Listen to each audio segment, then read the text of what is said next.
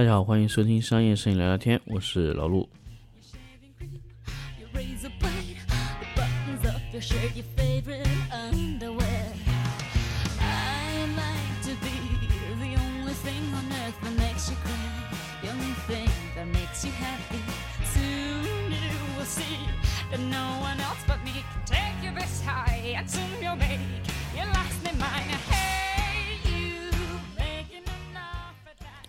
欢迎大家继续收听新的一期商业摄影聊聊天。那么这一期我们来聊一个话题是什么呢？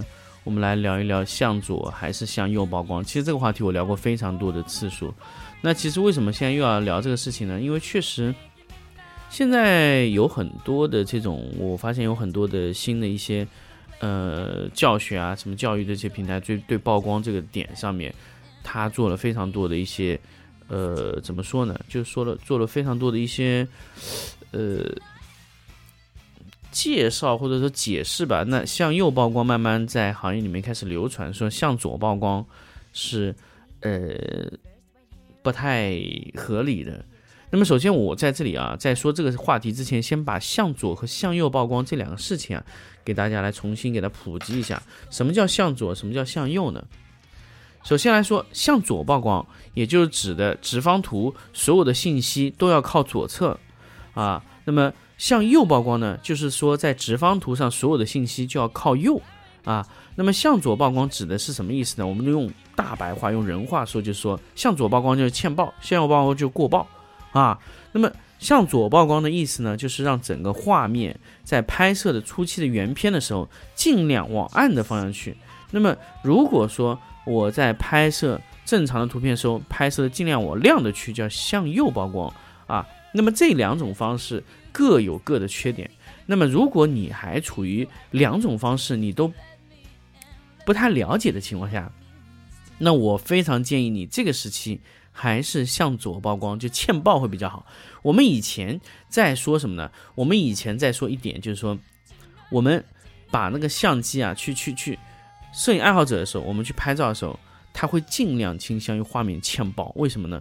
因为欠曝可以通过 RAW 格式后期拉亮，对吧？我们比如说去拍摄，呃，包括视频也是，我们如果视频是 RAW 格式，我们前期一定会把画面拍拍的欠曝，后期把它拉起来。为什么呢？这个是和 CMOS 这些特性造成的，因为 CMOS 呢，往往它的大动态范围全部存在于暗光部分，它在高光位置的。过曝，呃，这个这个捕获能力就会非常弱。比如说，所谓的十二级动态，它可能有八级都是在暗部的，它四级在亮部，它可能认为的它的所谓的这些能力就是这样的。那甚至他们未来有一些有些机子，它可能到三级，下面是五级五对三的，就下面能扛五档，上面能扛三档。那么这种八档类的，那这种就是所谓的这种动态。那么因为相机天生造成了它的这个暗部的细节捕获能力会比高光部分捕获能力会强，所以大量的摄影师他都喜欢往暗部曝。那初期的一些摄影师啊，他几乎都是只选择这一种曝光方式。那么这种曝光方式呢，其实呃有问题，但是缺点和优点是一样多的啊。它的优点是什么呢？首先，你所有的东西不存在没有细节，对吧？因为你所有的东西都欠曝，所以你的亮部肯定是被捕获到的。但是你的暗部呢，由于它的细节把握能力，它可以提上来非常多，啊，这是一点。那么这个就是什么呢？这个就是它的优点。但是它的缺点是什么呢？就是你暗部被拉亮的那部分东西呢，会造成噪点。什么意思呢？因为我们首先来说，噪点是怎么形成的呢？噪点就是你的亮度低于一定的值以后，它就会产生噪点。那比如说一百。它在二十五甚至三十以下会出现噪点。如果本来你这个画面它是三十的，那么由于你拍摄的时候它只有十，你从十提升到三十的时候，这些地方全部会产生噪点。这就是向左曝光，也就是欠曝的最大问题，就是会有很多的噪点。你的暗部提亮以后，那么它对比如说中间调去提亮，比如说本来是五十提到六十，提到七十，影响不会太大。那正常的现在比较好的一些算法，它就是可以让你在欠曝的时候拉回来是差不多的。我说的差不多，不是一样的意思，就是差不多，看上去是差不多的。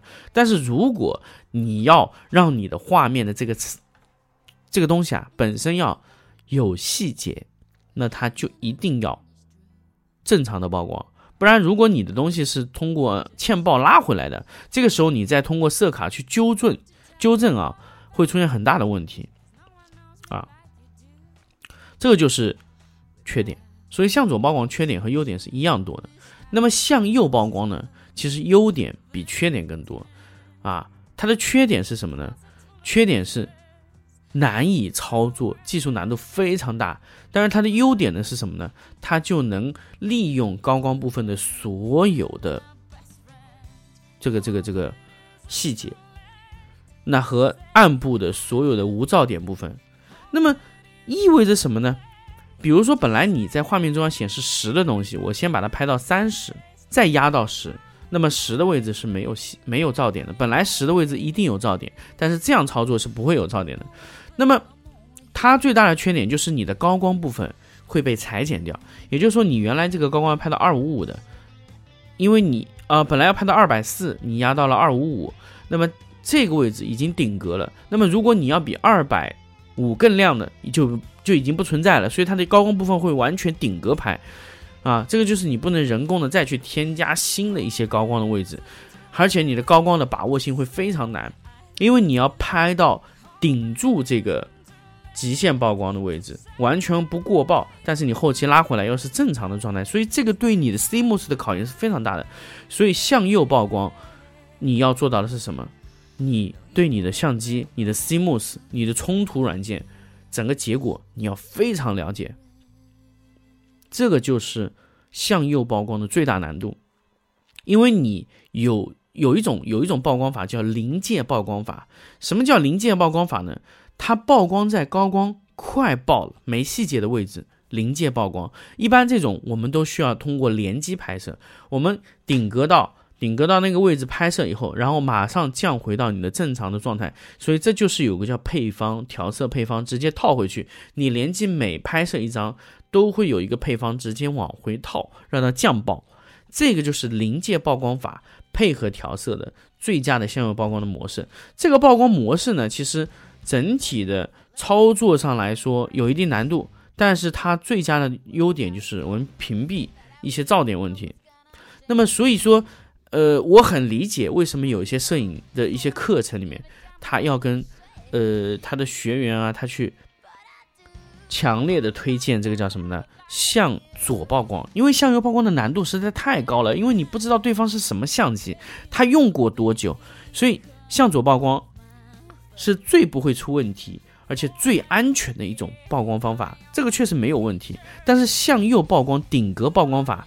本来就是在一个非常小众的一个区域里面做的，所以如果那打个比方，如果你是视频调色，你如果说顶格拍向右曝光的话，你首先必须得确认你的调色师他是能接受这种顶格曝光法的，呃，而且他出来的这种 LUT 你全部套上去以后，很有可能套完以后调色师不会调了，因为它要剪报嘛。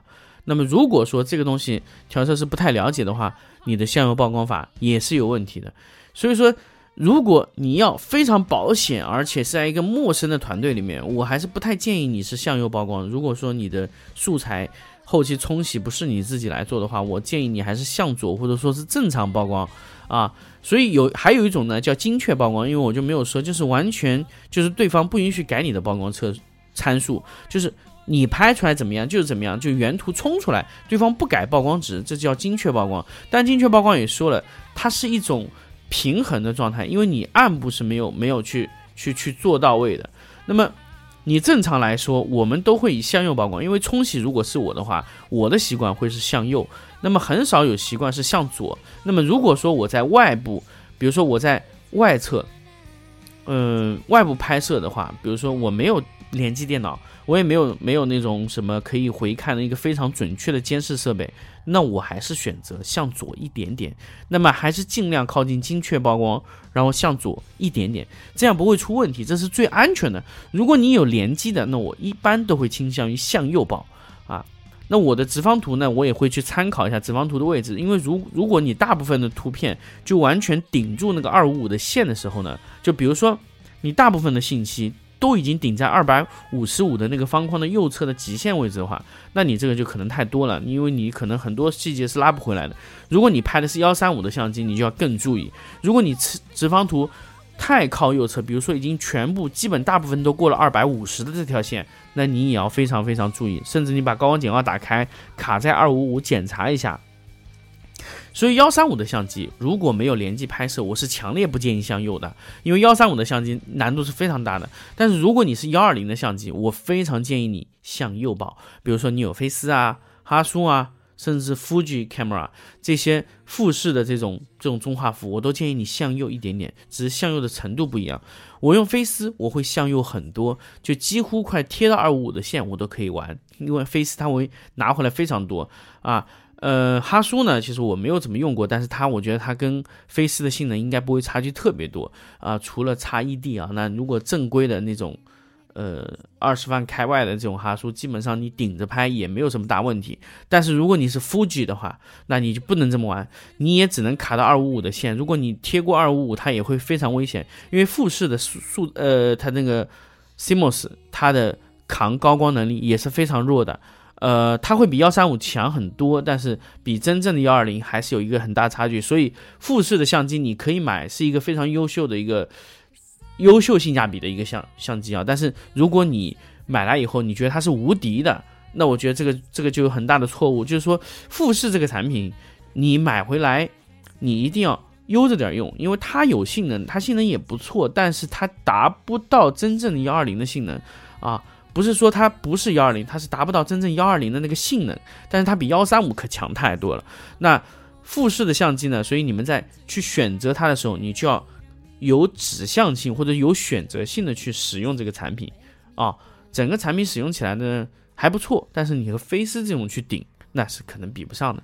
所以这个就是说，你如果有一台中画幅相机，我还是尽量倾向于向右曝光，不管你是在室内还是室外，因为它的向右扛扛高光能力实在是太强了。所以我觉得你们完全可以看直方图的二五五去选择。如果你不要，那当然你直方图不能完全顶着一条线，顶着一条线的话就会很麻烦。就比如说。你直方图本来是有一个顺序的一个波形，结果你整个波形一半被切掉了，那这种图片一定是有问题的。不管你是菲斯也好，富士也好，哈苏也好，拿回家绝对都是懵逼啊！那你必须让高光部分还是有正常的一条曲线的这种弧线的这种造型的。如果你整个都顶住的话，很危险。除非你的图片有很多地方它是这样的亮度，所以你你可以判定那个位置是没问题。而且菲斯它在后背上是可以设置你在多少地方显示二五五的，你可以显示二五零过曝。那么如果很多在二五零的位位置的话，你就要自己的去决定你到底要不要保留那些细节。那这个就是向右曝光的一个关键的一个操作啊。那我说了很多的关于向左和向右曝光。那所以，我我也是这么建议啊，因为很多，我记得线下包括一些微信上一些朋友问我，到底是向左还是向右曝光？很简单，看你现在的阶段，就是如果你的能力现在已经可以支撑向左或者向右的选择，那我尽量倾向于你向右报啊，包括你有一个准确的监视设备。接在幺三五上，或者说你就是幺二零，那你向右肯定是百分之一百正确的。那向左呢，就是说你还没有把握，那我尽量倾倾向于你向左报一点，后期拉起来，那就先不要顾虑噪点的问题，先顾虑信息的问题啊。那如果你信息对你来说已经不是问题的时候，那我觉得噪点可能对你来说是很大问题。所以我们一个一个来解决问题，先解决信息把握的能力，那也就是说你不要过曝，弄到没有细节。第二个呢，就是我们来解决噪点的问题，就是说顶住过曝的地方，然后再通过提升它暗部的东西，让它的噪点消失掉一部分。啊，还有一种方式去噪点的方式呢，就是说什么呢？本来你是一亿像素，你把它瞬间不是裁成几千万啊，是直接把图片缩小成几千万，它就可以消除像素，因为像素它存在的是。亿级的单位，那如果你说到五千万，它像素很多就不存在了，因为它的像素是在点位中存在，而不是分布在每一个位置。但是你一旦压缩以后，像素自动会通过这种裁切的这种方式，它会去掉非常多的噪点啊。那么这个就是什么呢？这个就是所谓什么叫超采得到的一些视频啊，比如说你 4K 采样，然后最后你输出是个 1080P 的呃文件，那你的你的噪点就会小很多。就是说你你的 CMOS 以 4K 的方式去记录，然后呢，它导出的时候 1080P 自动很多的噪点就被压缩掉了，根本就不会存在。那当然它不是一种压缩的原理，它就是通过去掉这个去掉这个点去掉那个点来得到的一种。幺零八零 P 的呃视频，那么这种呢，就是在视频里面，他们有特殊的算法，可以让这个噪点消失掉，它就去掉这一部分的像素嘛，去掉那一部分像素来得到一个幺零八零 P。其实超采就是这样的原理。那么如果你是图片，也同样可以使用这个逻辑，就比如说你一千万的像素直接缩小成五百万。那么你有很多的噪点自然都被消失了，当然你消失的还有一部分真实像素。那么当然那些如果对你来说五百万是够用的情况下，你可以用这种方式去降噪。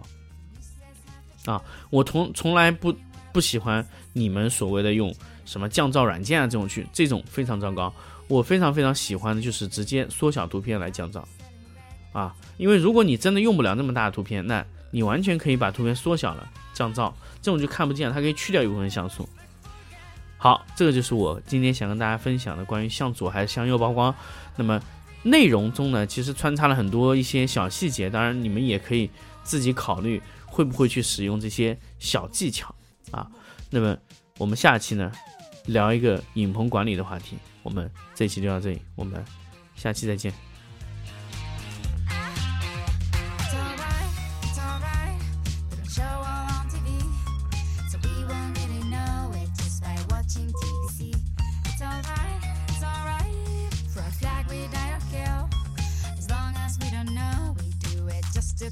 feels